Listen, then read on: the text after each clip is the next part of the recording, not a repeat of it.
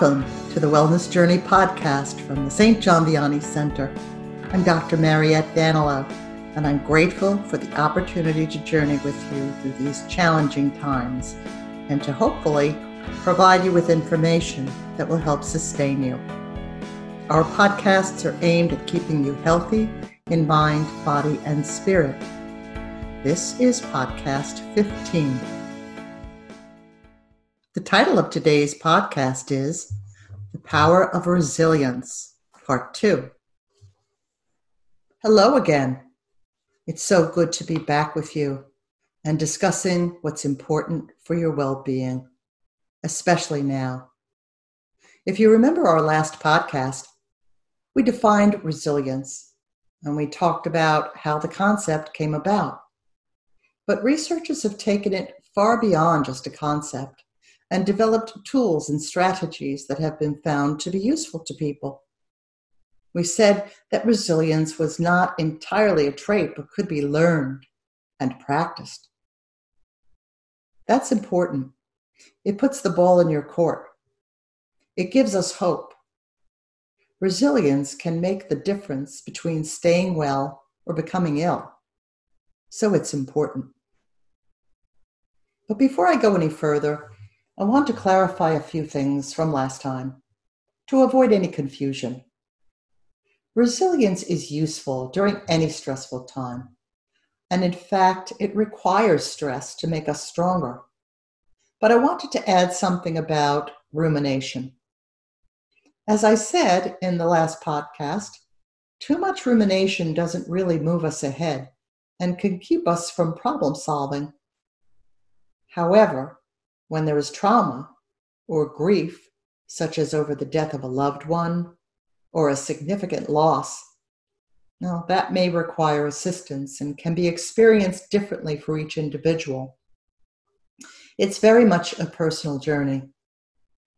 We're all unique, and so also our grieving may be. In the case of trauma or abuse, flashbacks may occur and this goes beyond rumination over worries. This experience may require that help I spoke about from a professional. I didn't want to minimize or trivialize those sorts of situations and wounds when I explained rumination. So I hope that distinction is clear. And resilience, too, is a personal journey.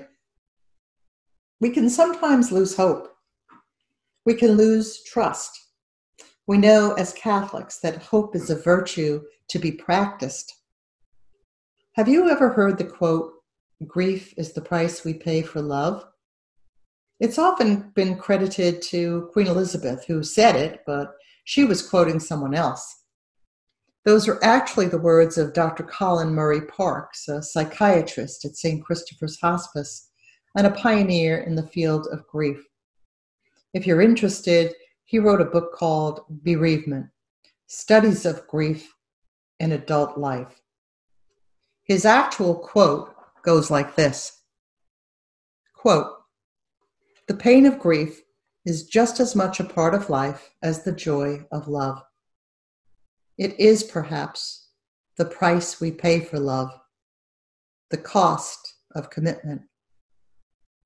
To ignore this fact or to pretend it is not so is to put on emotional blinkers, which leave us unprepared for the losses that will inevitably occur in our own lives, and unprepared to help others cope with losses in theirs. End quote. And what have you lost during this pandemic? A loved one? A sense of safety? A sense of security, a job, ministry, trust, faith. Whatever your personal situation, we know that hope is always accessible. And then we talked about optimism. Optimism is not a Pollyannish view of the world. In fact, many have referred to optimism as realistic optimism. Just as hope is always anchored in reality, so is the lens of optimism. And this is possible even in our suffering. Okay, so much for tying up loose ends. We talked about positive emotions, the P being the first letter of the acronym PERMA, Dr. Martin Seligman's model of resilience. These are the component parts of what Dr. Seligman of the University of Pennsylvania, of what he believes comprise resilience. If you remember, we said that P was for positive emotions, and we talked about that last time. E is for engagement. R stands for relationships. M is for meaning. Does my life have meaning? And finally, the A is for accomplishments. So next up is engagement. And stay with me during this. It may get a little wordy, but I want you to understand how important engagement is that it's not just doing something. We need to find activities that require our full attention. This allows us to learn and grow and to be challenged, to be stretched. Remember, we said way back when that if you're not experiencing a little anxiety, you're probably not growing? Well, it's true. So and again, everyone is different and finds enjoyment in different things. It may be sports, it may be music, dance, or I can't even believe this, even math. This leads us to the concept of flow. And flow is a state of intense engagement, focus, and contentment in the present moment and current activity. It's like what athletes call being in the zone. We are so engrossed that the world goes away during these activities. Time seems to stop. The point is, we all need something in our lives that absorbs us into the present moment. When I give presentations, I usually show a picture of a violinist to illustrate this, but many activities can trigger flow. Flow states are known to enhance creativity and performance and spark innovation. These experiences are considered profound enough to improve one's overall satisfaction in life and even happiness. Although flow experiences have been observed for thousands of years,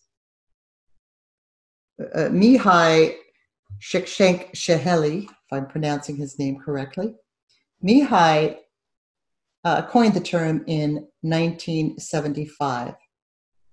So, so Mihai uh, Csikszentmihalyi uh, is spelled, his last name is spelled with a C, S I K S Z E N T M I H A L Y I, lest I pronounce it so poorly that you can't spell it. And if you'd like to learn more about him, you can certainly do so. I would urge you to do so. He was a researcher, uh, interviewing artists about their tendency to get so absorbed in their work that they lost awareness of anything else, including basic needs for food, water, and sleep. The term flow came from the way they described this experience as like being carried along on a current of water. In his 2004 TED Talk, and we've posted this for you on our website, Mihai explained this as a function of cognitive processing limits. The intense concentration on the activity at hand prevents the capacity for other processing, such as rumination or worry. The most important part of a flow experience is that this intense experience leaves no room for multitasking, daydreaming, worrying, or attention to any other matters.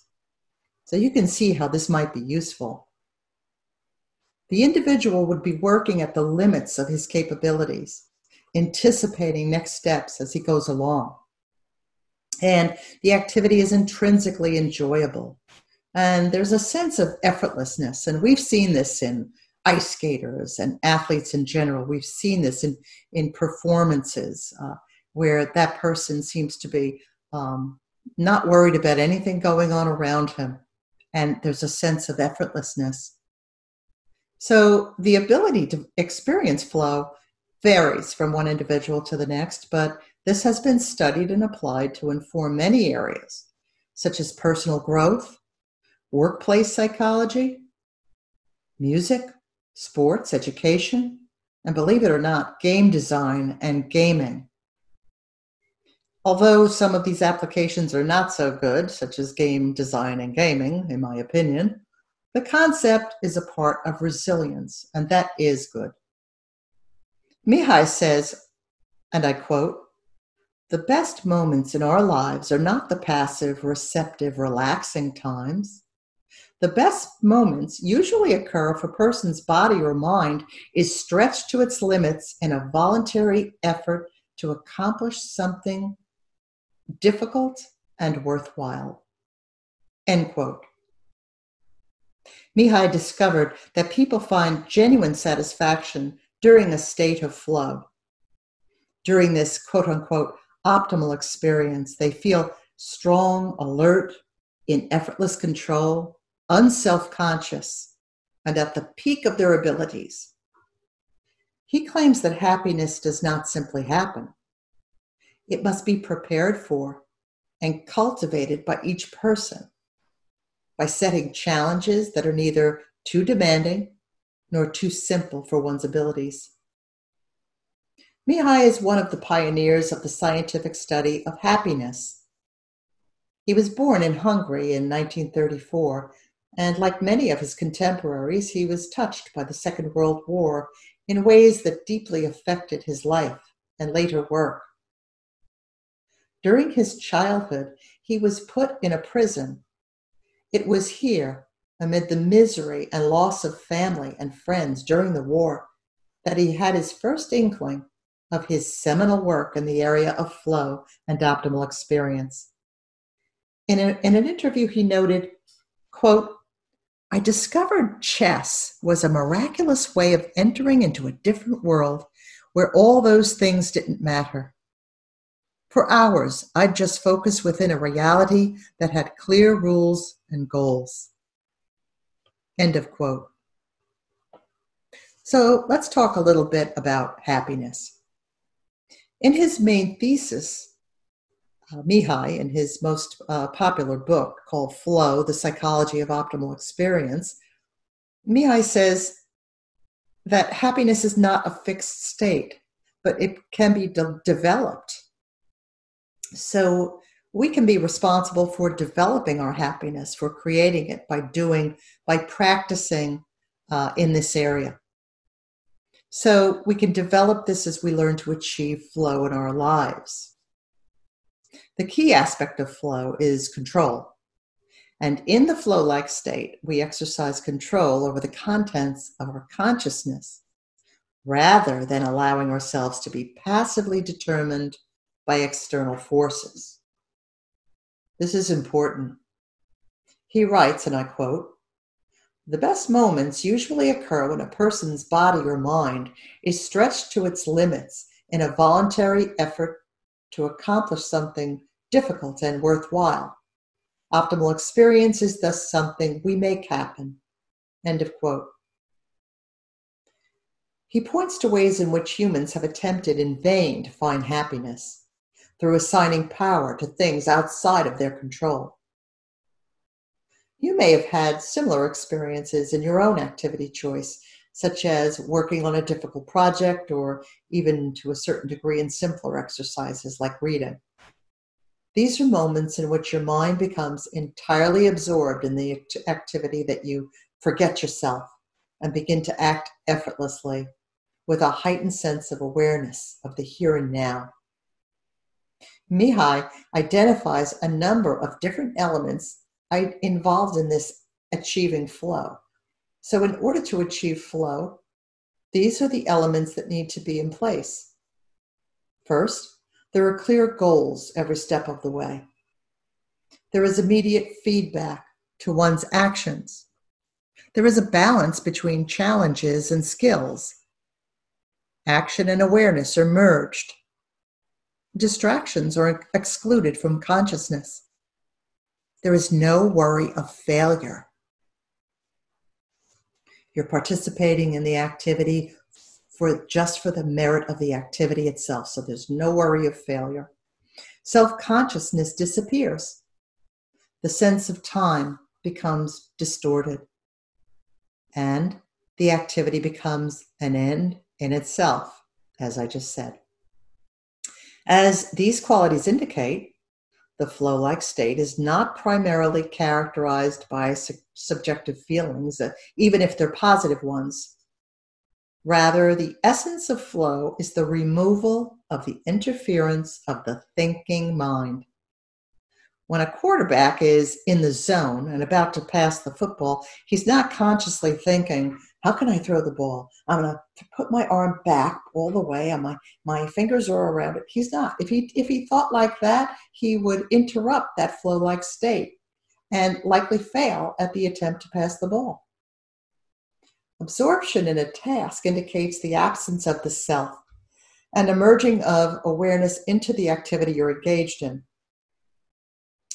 While Mihai's uh, research focuses on the area of work and creative output, he sees that the state of flow is applicable to relationships and situations, even times of adversity. And these can transform into a challenge rather than a setback. Now, this is important. And he concludes that there are people who have developed their flow to such an extent that they are able to translate every potential threat into an enjoyable challenge and thereby maintain an inner tranquility. He calls such a person an autotelic self, someone who is never bored, seldom anxious, involved with what goes on, and in and out of flow most of the time. Now, you might think that this is for the exceptional few, like someone like the Dalai Lama. But Mihaly gives examples of ordinary people who are able to find delight in ordinary daily tasks. Mihai points to five ways through which one is capable to cultivate oneself into an autotelic person. First, setting goals that have clear and immediate feedback, becoming immersed in the particular activity, paying attention to what is happening in the moment, learning to enjoy immediate experience, proportioning one's skill to the challenge at hand. So these criteria indicate that flow is created by activities with a specific set of properties they're challenging, they require skill, they have clear and immediate feedback, and have well defined measures of success or failure. Flow, then, is a constant balancing act between anxiety, where the difficulty is too high for the person's skill, and boredom, where the difficulty is too low. Mihai points out that flow can be achieved by many activities that don't require elaborate commitments. One can achieve such a state while skiing, fishing, playing the guitar or any instrument, or even cooking. And he sees flow as producing a stronger self. Do you have an activity where you can experience flow? If not, I would urge you to find something.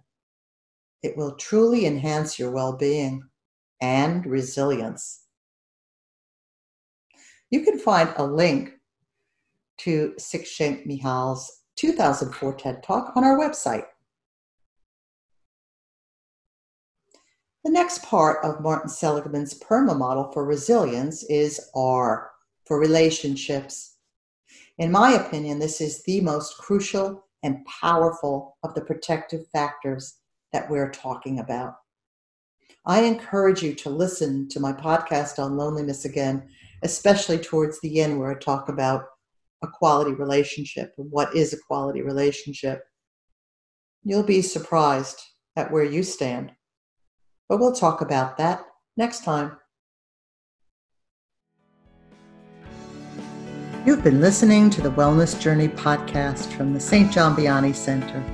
I hope today's podcast, The Power of Resilience, Part 2, proved useful to you. You can find all our podcasts and get additional information and resources for clergy and religious by visiting our website at sjvcenter.org.